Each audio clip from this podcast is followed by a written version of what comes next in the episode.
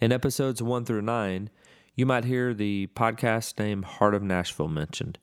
This podcast was originally called Heart of Nashville, but due to a name conflict, I decided to change the podcast name to Nashville Untold and relaunch it. Just wanted to note that so it was not confusing when a guest or myself mentioned the name Heart of Nashville instead of Nashville Untold in the first few episodes.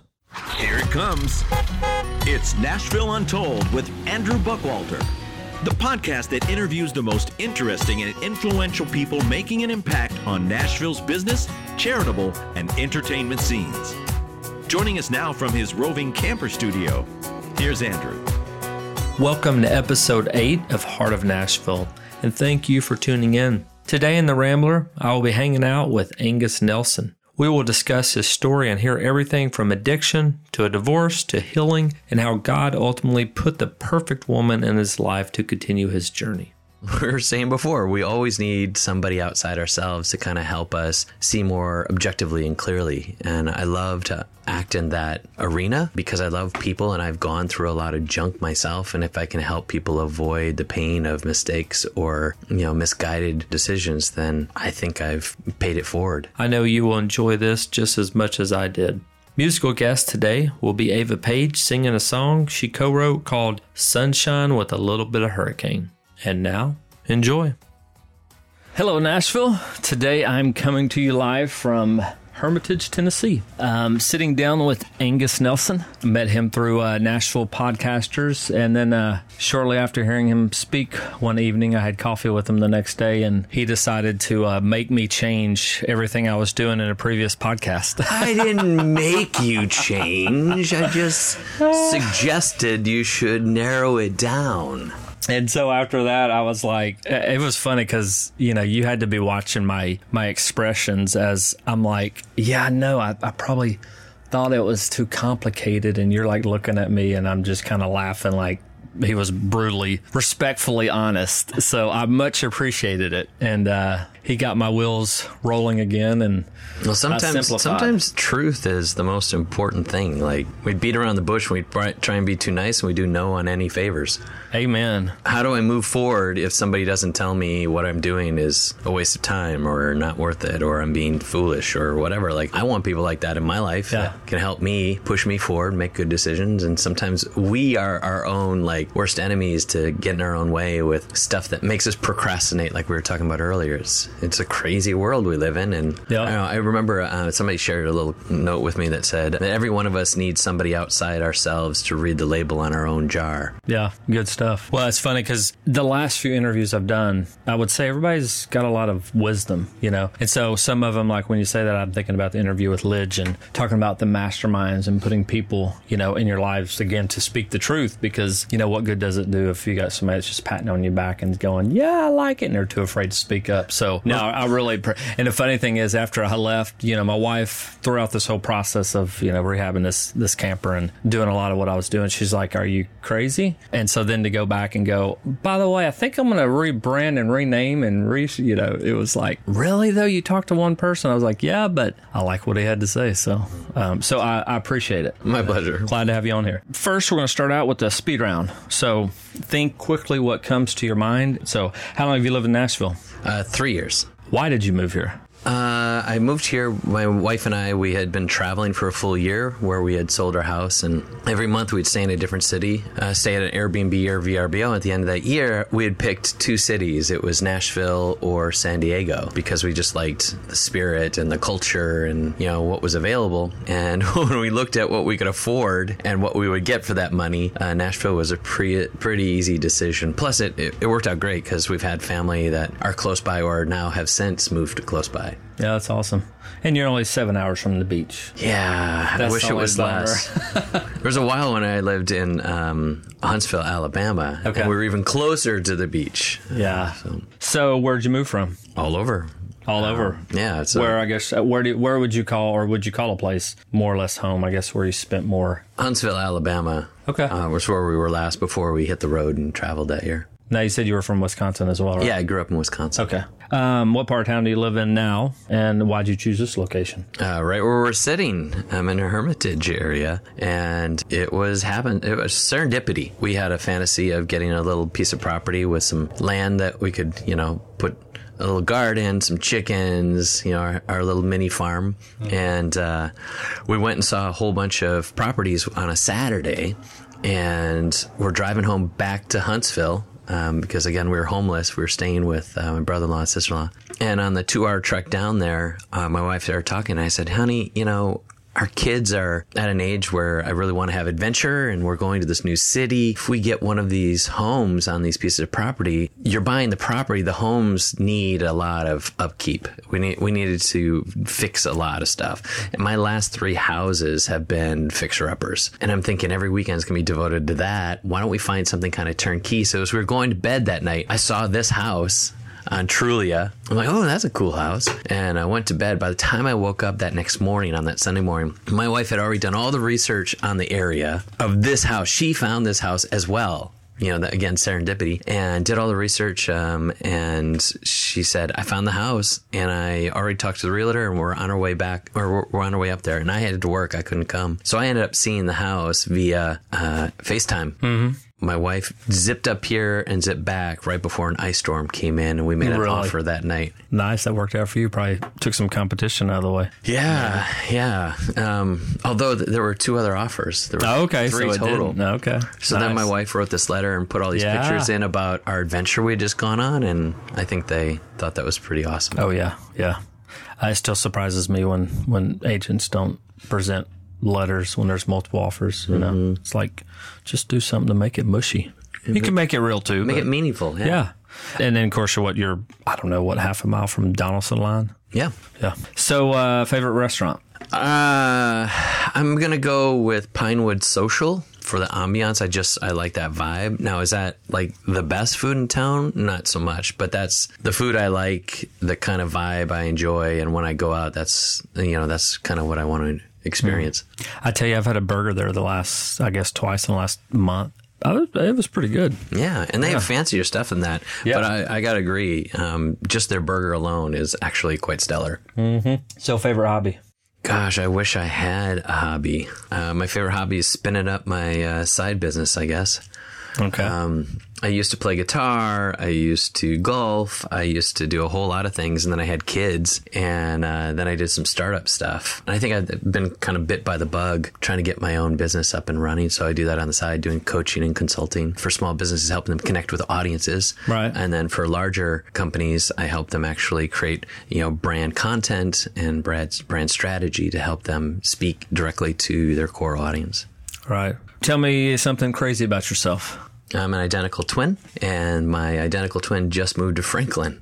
Nice. So he's just down the road now. So what's he thinking right now? I have no earthly idea. People ask me that all the time. They're like, "Oh, you guys have special powers?" I'm like, "Not really." But uh, growing up, we lived in different parts of the country, and I'd like call home to talk to mom, and my mom would say, "You'll never guess who's on the other line."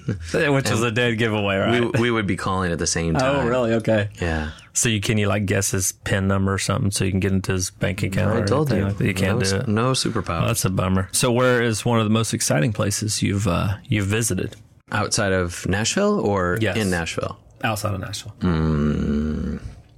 Unless Nashville's your most exciting. I'm gonna say Split Croatia was pretty amazing, or uh, Kotor Montenegro. I'm gonna go with Kotor Montenegro because the history and the accessibility to it. I was on a cruise ship. My bro- my wife and I were teaching social media on a cruise ship. That was a nice gig, and they pulled into where Kotor is, and it's in amongst some fjords and you have to go for about an hour through these fjords and it's like this huge cruise ship going through these little you know narrow straits and when you get into where this bay is and the city and the castle and the big wall around all of it it's just magical Wow. um, and you can climb up the hills you know, like i said you know these these fjords they're, they're just almost straight up so you can do all these switchbacks get up top and the view is just spectacular and where's it again? it is Kotor um, montenegro Where's that at? uh, do you know where the former Yugoslavia was. Kinda, maybe. You know, Albania, Greece. yes, Greece. it's from ranks- Greece, wrap around to Italy. It's in between all of that. Okay. There's a bunch of small, like Croatia and Albania is all right tucked in there with Montenegro.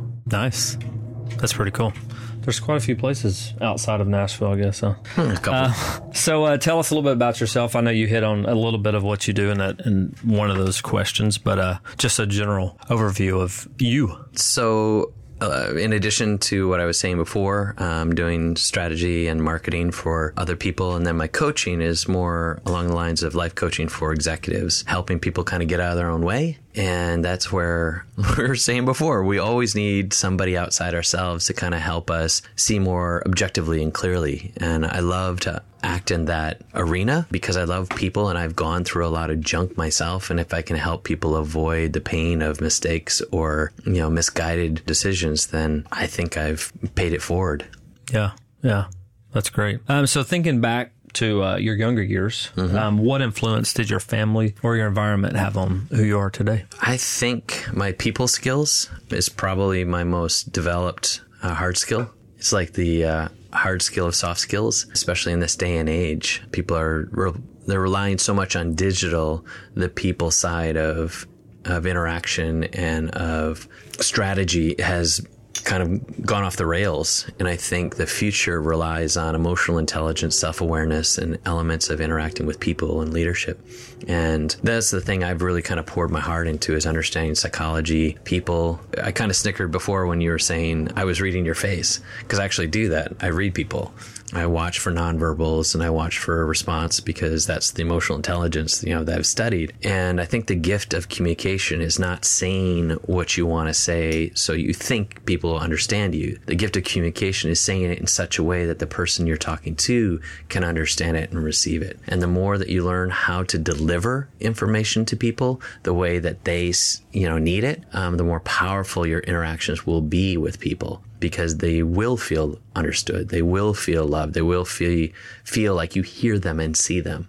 Um, and that's a critical component. And when you put that into a business context, like uh, my biggest client right now is um, an organization called lifeofdad.com, which is both a community as well as an agency, which we help big brands tell authentic stories through dad influencers. One of the things that I've been trying to help these brands understand is, you know, dads have a different way of seeing the world. You can't just come at them with some kind of a branded content strategy that's all talking about your brand. Nobody cares what your brand is. How does your brand interplay with my world? And as a father, I need something that's funny and cheeky, maybe irreverent. You know, dads respond to that. You know, at our age, like we don't want something that's just straightforward and just another broadcast message. So bringing self awareness and emotional intelligence even into that role is really fun. I, admittedly, there are some brands that still don't get it as much as you'd like to try and show the way, but the ones that do and they'll trust us, we have massive success.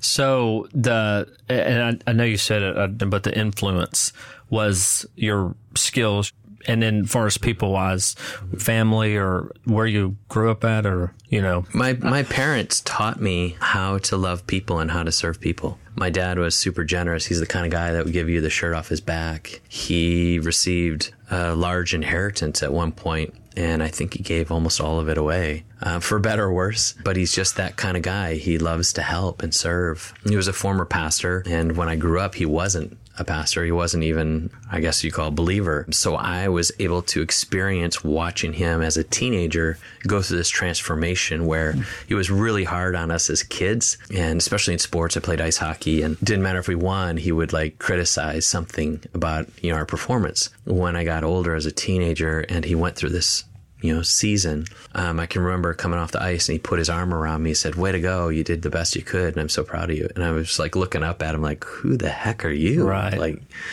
and that was him going through this, you know, realization that he didn't need to be that hard on us, and that he could come from a different perspective and and love and be a little connected to emotion. He's still not altogether connected. Like I'm probably the most touchy feely guy in our family, but um, he is a lover. He, Yeah. in his own way, he loves people and, and always wants to help. so you have how many kids? Uh, I have three children. So is uh, is that a challenge for you to consistently do what your father did in older? I mean, because I think about me, and I, I was as we were watching a Super Bowl game last night, three boys, and they're being loud, and you're like, go another room, and you know. I was just, I just constantly had to reflect and, and just think, I guess I really wasn't shown, you know, what love looked like growing up from mm-hmm. my father, mm-hmm. even though he tried, but he had addictions and stuff that, you know, influenced him. Um, and so I find myself getting stuck at times, having to keep going. All right, you got to keep getting softer. You got to keep in a good way, you know. Yep. I guess I should say kinder and more loving, you know. And it's it's a challenge, you know. So you kind of triggered that thought in me, you know. Yeah, for me, um, I was a stay-at-home dad for the first four years of my two youngest. We got married. We had a blended family in the context that my oldest was a product of my wife's, uh, what I like to call practice marriage. So then we had two more on top of that. So now their age spread is 22, 8, and 7. Well, the 8 Oh, wow. eight and the seven year old um, was a product of my first four years being present in their lives in a way that uh, was really actually, I mean, if I can use the word transformation, that was really transformative for me because at first it, it kind of hurt my ego. We were in transition. I was closing down a nonprofit. My wife had a good job and we wanted somebody home with the kids. We just felt that that was a, a value for us and we made the sacrifice to do so. At the same time, it's hard. You know, it's hard to be home with the children all day. And I just made a choice that I was going to run the house like a business. So I had different things that had to be done at certain times. Otherwise, my coworkers would have meltdowns. My coworkers being my two children. And I learned how to be present and experience the world through their eyes. And now with my kids, because I'm touchy feely, like I help bring out of them their feelings and their emotions. Like when they get, you know, upset or they get hyper or whatever, I'll ask them, it's like, what are you feeling right now? And they would, they've learned how to communicate and give words to that emotion. When I put them down at night, my two youngest kids, whenever I'm home and not traveling for stuff, I basically say three things to both of them. I say, I love you. I'm proud of you and I believe in you. And I read a book by John Eldredge years ago in which he said, every man wrestles with one question, and that is, do I have what it takes? So to my son, I end the evening by saying, you got what it takes. And now that he's older, not only do we say that, but then he's like, you got a pocket full of snakes. and I said, don't be eating all those cakes, you know, and we play with it. But like my kid's a total daredevil now and total, like, he's just a go getter and he's got self confidence, you know, out the wazoo. And it, I think it's a product of me letting him know that somebody's got his back. My daughter, her final um, statement I say to her when I put her to bed is that you're beautiful. Tell daddy why. And she has this kind of memorized thing she's made up where she says, I'm kind, I'm beautiful, I'm generous, I don't quit. And all these other attributes, they're all internal. And like I said, I've been doing this since they were, you know, cognizant that they could, you know, understand. And when she was about four, we were in a toy store and she looked over on the shelf and she saw some Barbie dolls. And she turned to me and she said, Poor Barbie. And I'm like, well, well, what's what, what's the matter, baby girl? And she said, Barbie only thinks she's beautiful on the outside, and that's when I knew like she's got it. Wow, that's cool. Well, it's crazy. The yeah, at such a young age doing this stuff, you know how it makes a big impact. I like to just uh, it's kind of neat because my wife at times she'll be like, if she's had a rough day, well, you haven't done this. Well, technically, I haven't stayed home with them in an extended period of time, but that would be interesting to just get that perspective, you know, of uh, of being there. Yeah, I think I, time and, I think know, a lot of men, you know, dads, we we are our own worst enemies when it comes to that. We say that we don't know how to do it. We say that we're incapable. We say, you know, whatever. Um, and I think it's really an excuse that some of us don't know how to process our own feelings and emotions. And anytime we get close to that, sometimes we want to run away. Mm-hmm. It was Joseph Campbell that said uh, that in the cave that you fear to enter lies the treasure that you seek. And many times we're confronted by fears, whether it's in relationship or in business or a product launch or um, changing jobs or whatever. Like what we come up against fear. And I always like to say that fear is kind of the invitation to the next echelon of living. And sometimes we have to address those fears head on in order for us to experience the very thing that we want and get rid of the excuses, get rid of, you know, being intimidated by the situation or the, the feeling, the emotion or whatever. And with our kids, it's so easy to feel like I'm going to fail them. I'm going to screw this up. I'm going to do the wrong thing. And yet kids don't care if you're perfect or not. They care if you're present. Mm-hmm. Are you listening? Do you see me? Do you take time to hear my words? And I try to put my digital devices away and look at them while I'm talking to them and hear their words and and speak to whatever it is that they're experiencing in that moment.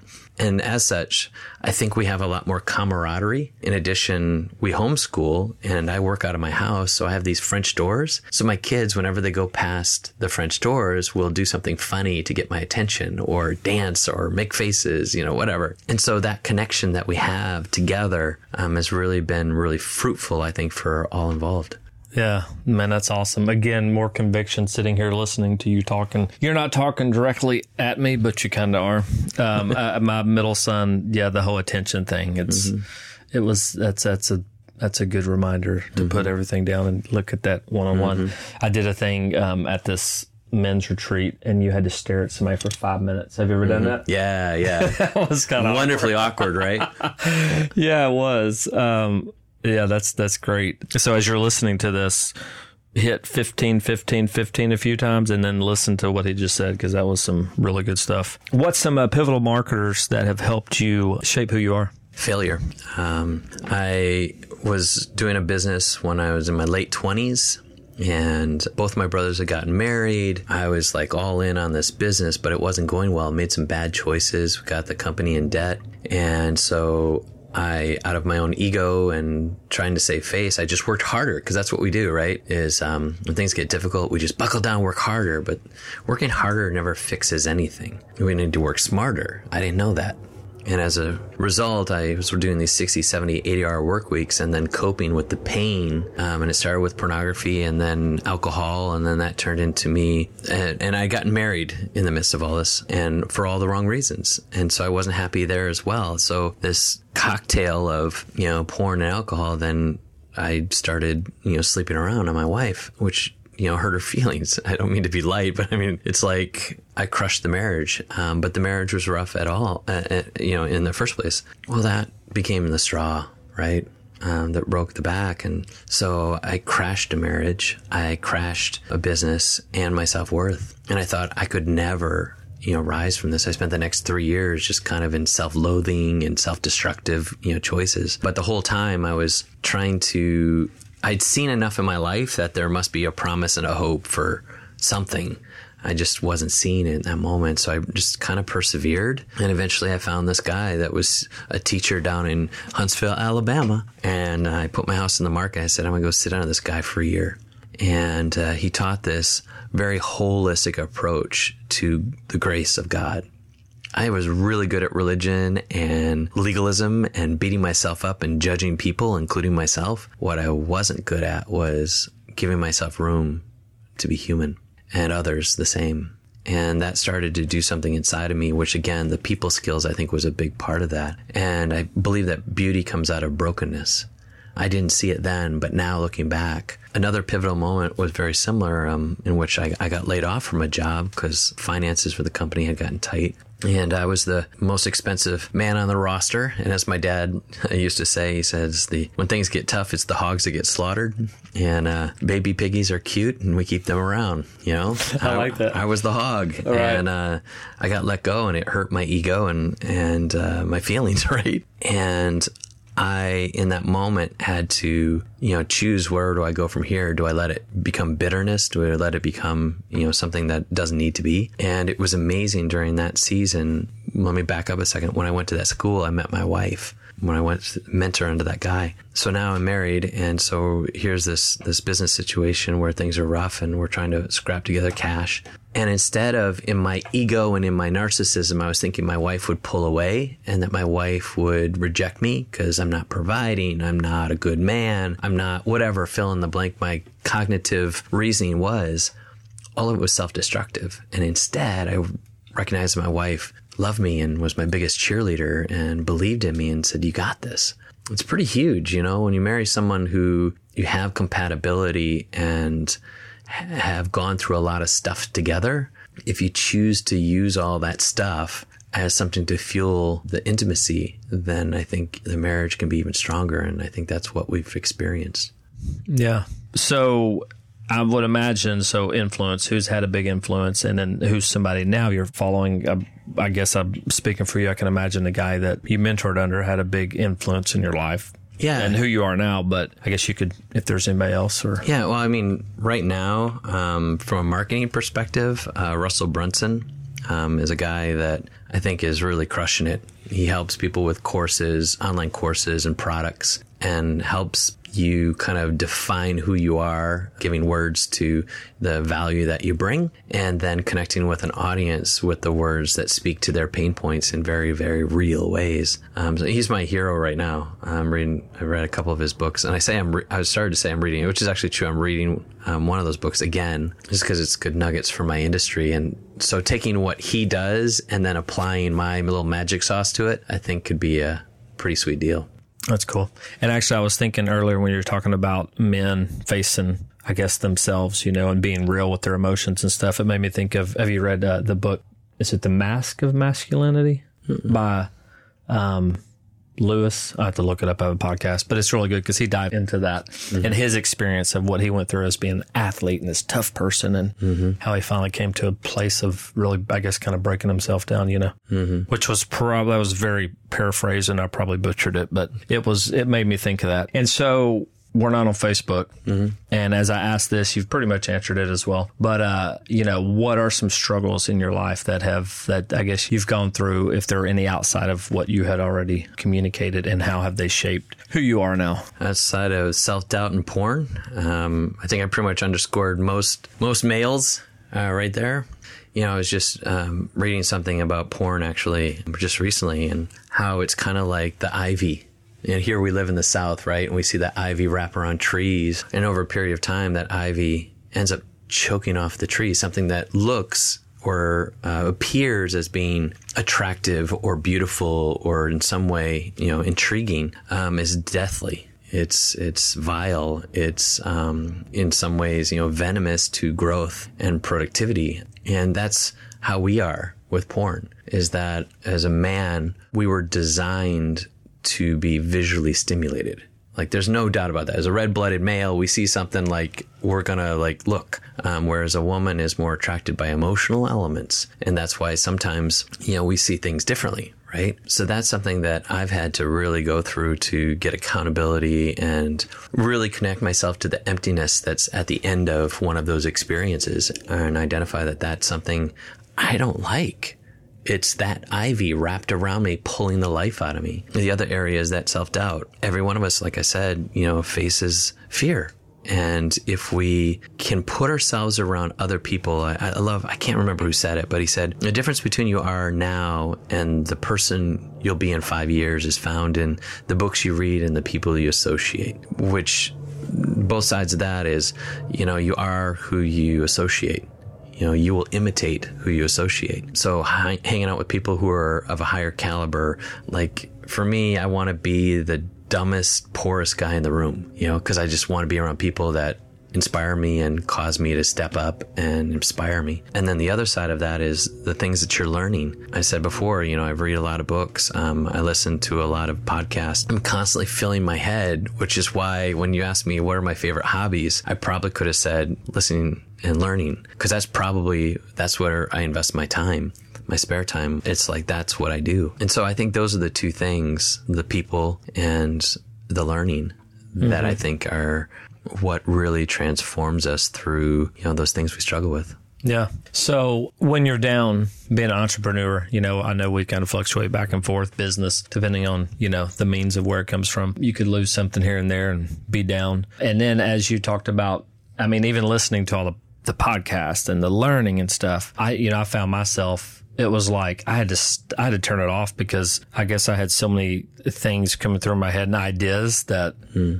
and I, and I guess couple that with procrastination and you know hmm. and shiny object syndrome and all that stuff you know you kind of just get overwhelmed overloaded. So probably for the last year i've just kind of i've still kept the accountability the mastermind group which is enough just in itself to keep pushing you forward. So i as you said that i think you know one how do you keep yourself up going if there's a down moment? And two, when you do get, you know, a lot of chaos, how do you clear your mind? I think I'm- in one of those down things right now. And this is why I was just at a conference and things were awesome. And you're like, yeah, it's amazing. And then you come home and now you're fatigued.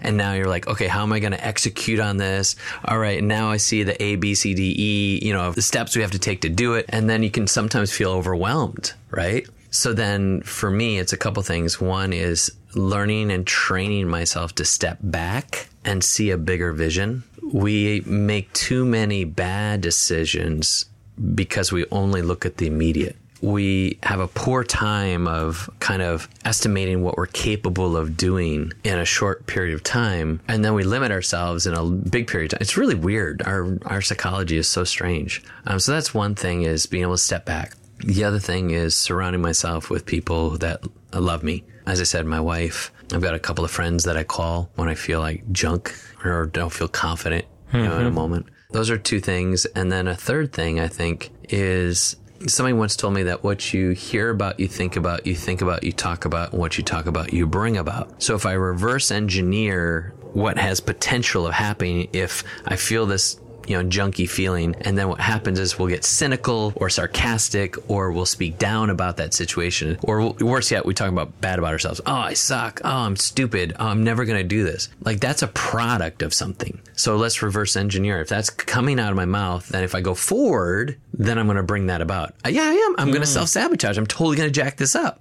Good point. But if I go backwards in that equation, then it's like, oh, well, then what am I thinking about? Well, how do I change what I'm thinking about? Well, what I'm putting in. So for me, it's then going back to listening to something that's positive, something that is encouraging, something that brings life and light. The heaviness of the world right now, in light of all the crazy politics and economics and violence and ridiculousness. Is there is there stuff going on out there in You the world? think? Oh, I You don't think, I don't, right? Um, I don't watch the news, so that's why.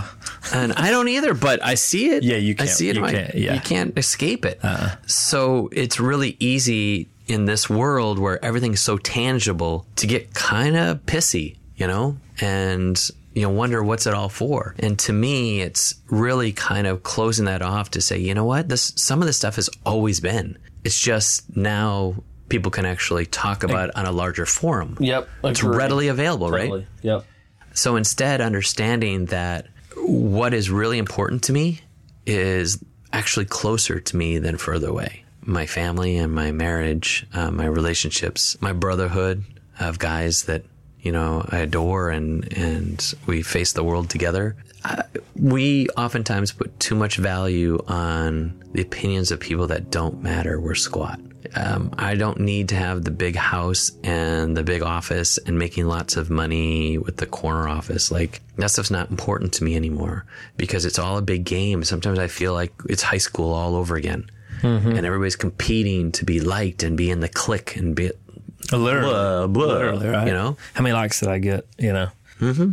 Which uh, you know, go back to the first thing you said about going to the conference and being all excited and ah, it's funny because as you said that, I thought, you know, that's something going into that conference, having a mindset of knowing that you're going to have an emotional high. You know, how do you set yourself up? Because, you know, like just this past weekend, you know, going to the men's conference and being around, you know, different people and it just feeds you, you know, and I mm-hmm. guess it depends on your personality, but I really enjoy it. Then, then you have new ideas mm-hmm. and, you know, then you get back and you're like, all right, what am I going to implement? You know, mm-hmm. or going on mission trips, you know, just taking yourself out of, you know, this this environment and just serving others. And you get back and it's like, you know, I think the, the last time I went, I, I had, I had a two or three days of, I'd say depression, you know, just because it's like, man, you feel just stuck and you want to do this. And so it's interesting you say that because I'm, I'm, and a lot of guys, and I would say you'd agree with this probably is that the conferences are good because, you know, you're rubbing shoulders, you're networking and just the, the nuggets you get out of there. But, you know, when you step back into the real world, how do you uh, prepare yourself, you know, for that entrance? So kind of interesting detox. thought, you know? Yeah. You know, it's like,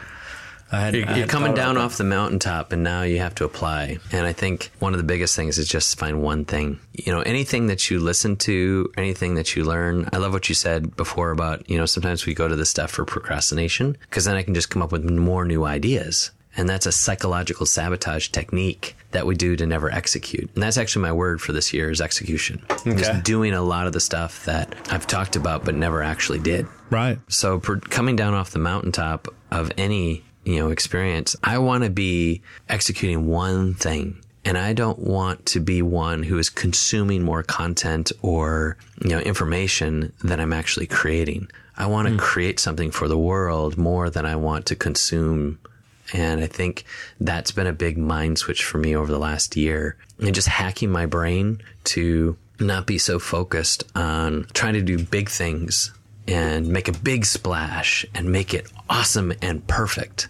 Instead, I just want to get it out there. So speaking of all that, you said it two or three times. Focus. How do you focus on the one thing? How do you keep the squirrels out of your life? I have those little what are, you know post-it notes. Mm-hmm. Well, they have them in a big size. You know the the big posters, and I stick those against my wall. And I have just a couple of things on there that I prioritize for taking a look at your year. What do I want to accomplish? Break that down into quarters. Well, looking at it as a whole, it's kind of intimidating. But if I can break it into quarters, okay, cool. Then maybe it looks a little smaller. And then I break it up into months, and then to weeks, and then to days. And now all I have to do is just do a little thing, just one thing I have to do today. And strategically, um, that's helped me to accomplish more by seeing it as a legacy or as, you know, a, a process versus I'm just to get something done. I put my head down and I escape everything else. And then what happens is everything disrupts. Everything does versus it doesn't matter what's going on as long as I'm just cracking this one little nut. I was successful today and all the rest is details. Right. So we have to really simplify to see our days in light of accomplishing the one or two big tasks. And then everything else is just chugging away at the little stuff. Holy crap, with our laptops and notifications and our devices, it is squirrel mania, right? I mute my phone.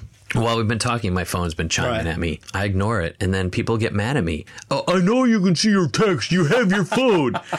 um, I, we have Slack in our in our in the company I'm working with with uh, Life of Dad, and so we have you know people are sending Slack messages all day. When I'm working on something, I ignore all of it, and they get mad. I just sent you Slack. I know you can see this. And I'm like, you know what? An emergency on your part does not necessitate an emergency on mine. For me, with a company, like if you send me something after 7 p.m., I'm probably not going to respond. I've worked with other companies where they expect you to respond at 9 p.m. or 10 p.m. I'm, no, I have a life and I'm going to, you know, You prioritize, boundaries. Yeah. you yeah. know, with boundaries. yeah. Um, or the weekend, same thing, you know, like don't contact me on the weekend. And I'm doing something else. So boundaries is a big piece. And then, so what did I say? Getting little nuggets out of the day, closing out, you know, the distractions while you're working on those projects, and then creating boundaries um, around your time. Time is the one thing that you can never get back. So protect it like a mofo. yeah. Like that's your most valuable resource. Yeah. And I would say too on text messages, make sure you have that read receipt turned off. You know, you know how some people it's like, ah, I see, I see, you saw it, or on Facebook too. It's seen. It's funny because I could tell, you know, which I knew you were on a conference this weekend, but you were, and even on Facebook, there wasn't an immediate response, right? If I sent you something, and usually when I see that, I'm like, um, yeah, you're. I think because we want immediate. It's like, hey, man, come on. Mm-hmm. But at the same time, I've learned to respect mm-hmm. people that respect their time, and they mm-hmm. actually can turn that off. Yeah, I have um, to bulk it, right? yeah. So I get um, Time blocking, a, like right. a series of you know instant messages from whatever channel it is, whether it's text or Facebook or Slack or whatever, and I just block it out. And then when that time's up, then I'll go through it. And I do the same thing with my email. Like you're not going to get me responding to email throughout the day. I will look at the email in the morning. And I'll look at the end of the day. Mm-hmm. That's about it. If there's a window, like sometimes at lunchtime, if I have a window before I start the next project, I'll I'll open up my email too. But right. um, I some of my guys I work with, they send me emails to communicate, and I said, "Do not do that. I am likely not going to see that potentially for twelve to Right. thirty six hours or whatever. Right. You know, if it's a weekend, uh, forty eight hours. Sorry, that's bad. That's not the best way to communicate with you. yeah. Um, My wife, she sent me a text the other day, and I was in between a couple meetings, and so I was driving, and I think I was pulling this thing, so I got to focus on this. And I got a text, and it said, "Hey, you know, I'm laying down real quick, take a nap. Can you wake me up at so and so?" I never responded, and then. And I think I thought about it, but then I got sidetracked, you know. And then a little bit later, it's probably 20, 30 minutes after she mm-hmm. had requested that I wake her up. this is why I can't trust you, blah, blah, blah, blah. And I'm just like, no. I was like, you're an adult. Mm-hmm. Set your alarm clock. Like you can't, and that's how people think that. Like if they send you that, even though you don't even respond, they're still expecting you that you have seen it. No, not mm-hmm. everybody's like that, and uh, not to you know throw my wife under the bus, but I, I tell her I was I set a boundary. Mm. I said I'm not. I won't be your alarm clock. So don't set me up for failure mm-hmm. because I'm not going to do it. You got a phone, figure it out, you know. And uh, I said it all very nicely and lovingly. you Tough know, love. via Tough te- love. via text, right? Ouch. Yeah. so, how are you impacting others um, around you in in, in your day to day life? in my being, just how I am. In fact, I was at this conference. I had a couple of people say, you know, every time I get around you, you're so easy to talk to. You know, I've done a lot of cool things. I've been a lot of cool places, but I've never tried to make those things define me. And so I try and carry myself with enough confidence, a quiet confidence about me to not be cocky or a douchebag. So people know that I'm here to do business, but at the same time, I'm never too busy to take a moment to see somebody, to feel somebody, to, you know, understand somebody. And I think that's just my nature is when I get around people, I want them to feel valued. Uh, whether they work for me or they don't work for me, whether I work for them or don't work for them. Like I never yet let all of that play into it. I try and be just super consistent, no matter where I'm at and what I'm doing. I try and be real and authentic. Even if I'm really busy, I try and just take a moment and, and then I'll, you know, create boundaries. I'm like, I, right now, I'd really love to talk to you about this situation. Unfortunately, I've got these other things going on. Can we reconnect on this? Can you send me like two or three times you're available in the next few days and let's reconnect? Right. that to me is something I, in my experience is refreshing mm-hmm. because I want to be I want to be light and I want to be contagious to people that you don't have to run the rat race that everybody else runs that you can be real that you can be positive and and inspiring and I let my words and my vulnerability be the gatekeepers that b- draw people into my influence and I believe that when you show yourself vulnerable, you give others permission to do the same. So they say, Oh, Angus, you're the guy who's done this, this, and this. And yet, oh my gosh, you're so approachable. To me, that's like one of the most highest compliments I could ever get is that I'm approachable. Like, I'm likable, not from, oh, he's so cool. Like, oh, man, I really like that guy. I don't need their affections in that context. What I need is my affections that I love me and confident enough in me that their reaction doesn't dictate character and caliber of human being I am.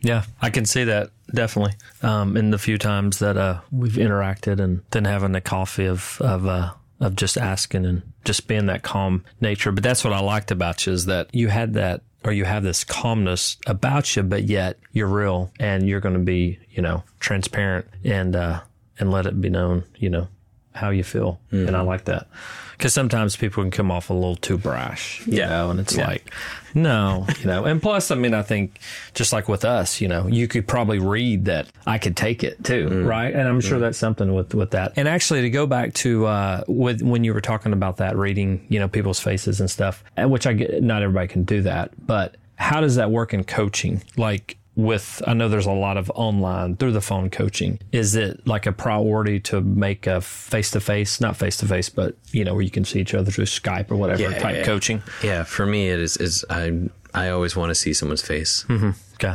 Context is everything. Even As you say, here, right? Context is everything. And if you can't communicate with context, then the communication, it's like people having arguments over text. That's the stupidest thing ever. Because when you're having an argument through text, there's no context.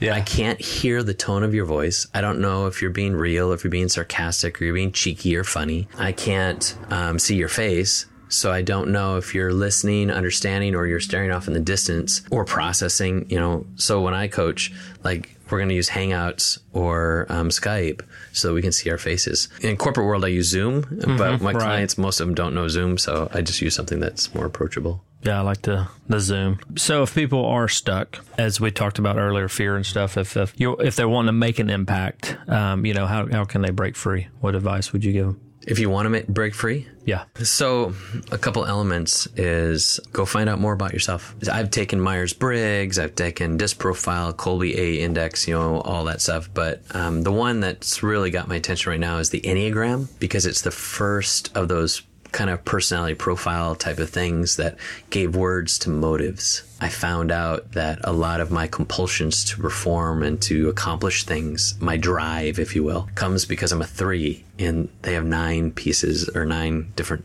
personality elements in the Enneagram. And then you can have a wing to one of the other numbers. And so it kind of really paints a picture of who you are. In addition, you get to learn who other people are by obser- you know, observation. And then you, within a very short period of time, know how to address them. So if you want to make impact to me, it goes back to what we were saying before is learning how to communicate in a way that others feel valued and heard and understood.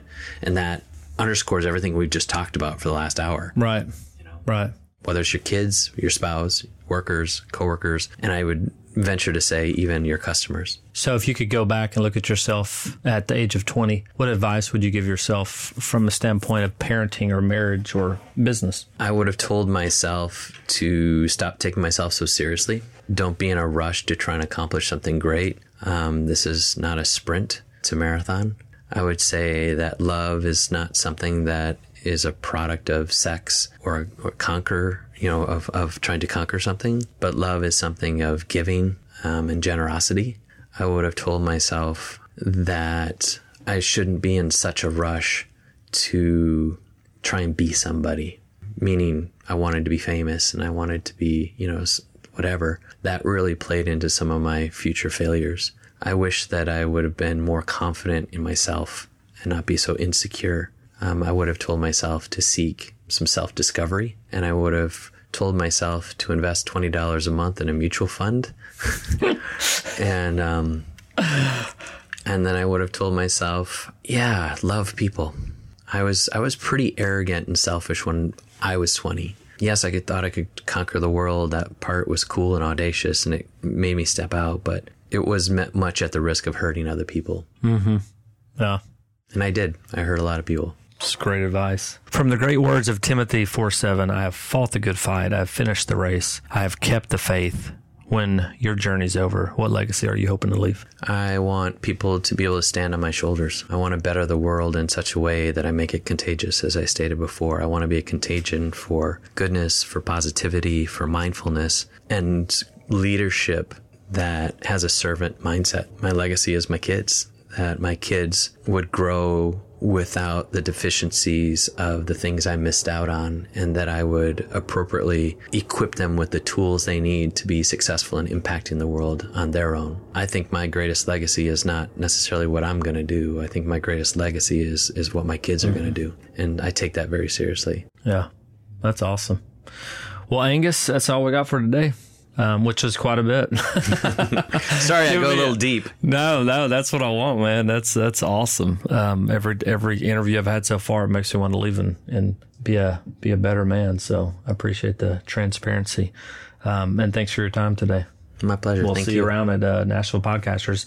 Tell the audience how they can uh, reach you and all that good stuff. Yeah, you can reach me at angusnelson.com. Um, I'm on all the social channels at Angus Nelson. And then um, I have a download if you'd like to learn about influence and teach you how to connect with your audience the way that I've kind of described some of the different elements of that. I actually give you um, about seven or nine different examples. You can go to angusnelson.com forward slash influence. And I have an ebook there you can download. Cool. And if you're in Nashville and you're uh, doing podcasting, come check out and be a part of uh, Nashville Podcasters. They got a lot of great stuff. Yeah, the meetup.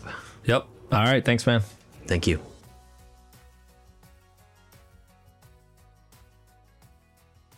Wow.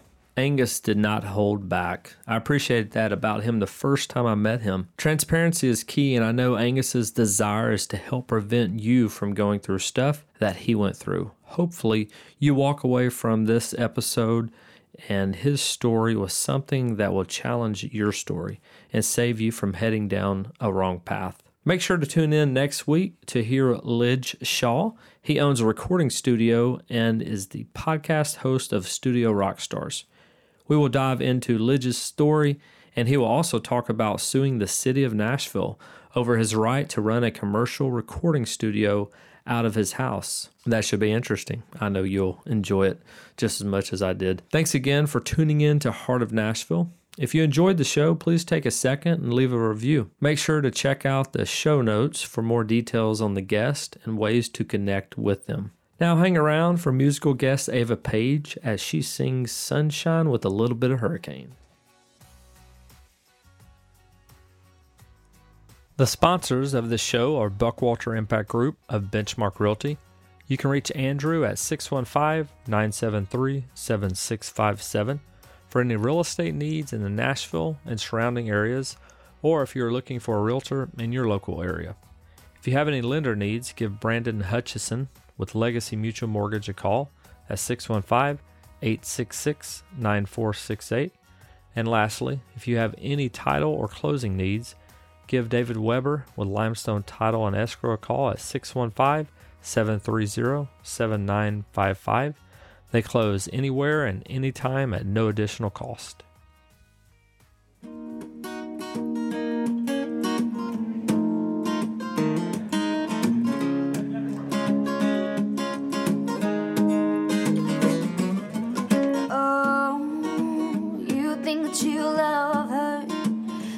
Pretty, she's perfect. All you'd ever want